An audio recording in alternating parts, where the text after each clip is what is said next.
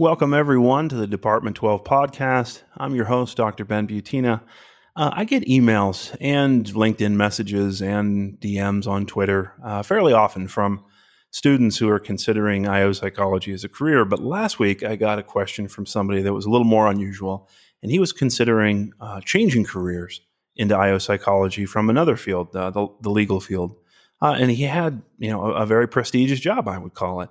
And so he wants to talk to people to find out, what is this IO psychology thing really like? And I connected him with a few people, but I also thought, hey, that would make a great topic for a show. Well, one of the folks who responded to that request to talk about their sort of career transition was Dr. Lisa Kath, who joins us tonight. How are you tonight, Lisa? I'm good, thanks.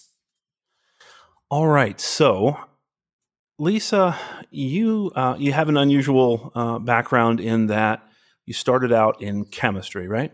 That's correct. Did you, I know you have your undergraduate degree in chemistry. Did you embark on a career in chemistry and then switch to IO? I did. I worked in chemistry for about 7 years. Wow, okay. A couple of those years, my first real grown-up job after college, was working for what was then a small company, Gilead Sciences. And I was employee number 86 there. I made DNA, which sounds really cool. I would be so rich if I stayed there. But I didn't like making DNA and ended up moving across the country with my then boyfriend, now husband, and working for Pfizer, which is a really big pharmaceutical company. And I worked at Pfizer for 4.5 years before making the switch to IO psychology. Okay. Let me start with why chemistry to start out with. So what drew you to chemistry to begin with? When I was applying to college applications were such a different thing when I was applying to college. I applied to very few colleges. I knew that I liked science, and I alternated between chemistry and biology without really knowing a lot about either. And then I took chemistry 1A at Berkeley, which is where I went to undergrad. And the guy was incredible. I remember him teaching us about the periodic table of the elements and why they were in the order that they were in. He was talking about electron configuration. And he just stopped and he turned to the 350 of us out in the audience and said, "Isn't that beautiful?" And I was hooked. I was like, "Yep, that's amazing." So I stuck with it. Cool. So I'm guessing that this isn't a job that a lot of people transition out of. You mentioned you were one of the first employees at Gilead, which is one of those names that probably many listeners are newly familiar with, just because now pharmaceutical companies are kind of all over the news, because as we record this, we are in the midst of a COVID-19 pandemic. For those of you listening to the future, I hope this is done and you're healthy. But right now, we're all very interested in pharmaceutical companies and research universities and chemists doing their thing, because we're looking for a vaccine. And I'm guessing, and maybe I'm wrong here, but I'm guessing that not too many people transition out of that career. Would that be safe? I went to work with a lot of people who did end up transitioning out. So it's some who ended up being medical doctors, some who, one became a veterinarian, one who became a journalist. So I guess some people do transition out, all right, particularly if you're working at the bachelor's level. Okay. So what, you're working in Gilead and then Pfizer.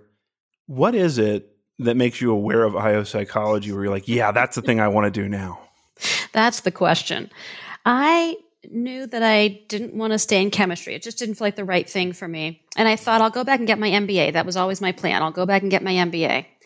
But I couldn't get excited about going back and getting my MBA. So to delay the decision a little bit, I did some career counseling. And I actually took a whole bunch of standardized tests and learned about my values, my interests, all these kinds of things. And one of the careers that lined up that that popped up, I should say, that lined up for me was industrial organizational psychology. And when this came up, I told the educational psychologist that I was working with, I don't want to be a counselor. And thank goodness she said, that's not what they do.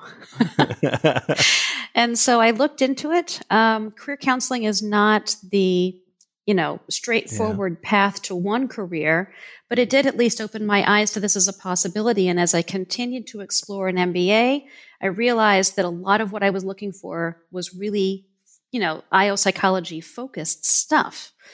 the stuff that I was most interested in aligned with IO-Psych. Okay. So you got psyched into IO-Psych. You took a bunch of tests and you're like, wow, okay, well, maybe these tests mean something. So what was it like? I don't know at this point, you know, you're with your boyfriend. I don't know if you're married at this point, what the deal is with your family or your friends or anything. But I'm curious to know, like, was anyone surprised when you said, look, I don't think this chemistry thing's for me. I want to go into this unpronounceably named psychology subdiscipline. And what was their response to that? I think there was a general recognition that that might be a good move for me. Okay. I was able to explain it really succinctly, which always helps. And I said, you know, one of the things I've realized is that I love science. And that's why I got into chemistry. That's why I loved doing organic chemistry, learning about it. But I also love people. Mm-hmm. And so trying to align those two interests and, you know, really focusing on the psychology of human behavior at work is just a perfect match. And people, I think, could kind of see that. Awesome. So you went and you got a PhD in industrial and organizational psychology. And what is it that you do now that you think combines that, you know, love for people and love for science? My research is in occupational health psychology broadly. And I focus a lot on worker safety and worker stress. And for sure, the worker safety interest stems from my experience as a chemist. So one of the things that I noticed when I was a chemist was every time you started a new lab, you take safety training. It's required before you're allowed to work in the lab. And then you get into the lab, and the behaviors that you transfer to the job are the ones that your friends are doing or your coworkers are doing. And so this has just sparked a lifelong interest in social influences on training transfer and safety.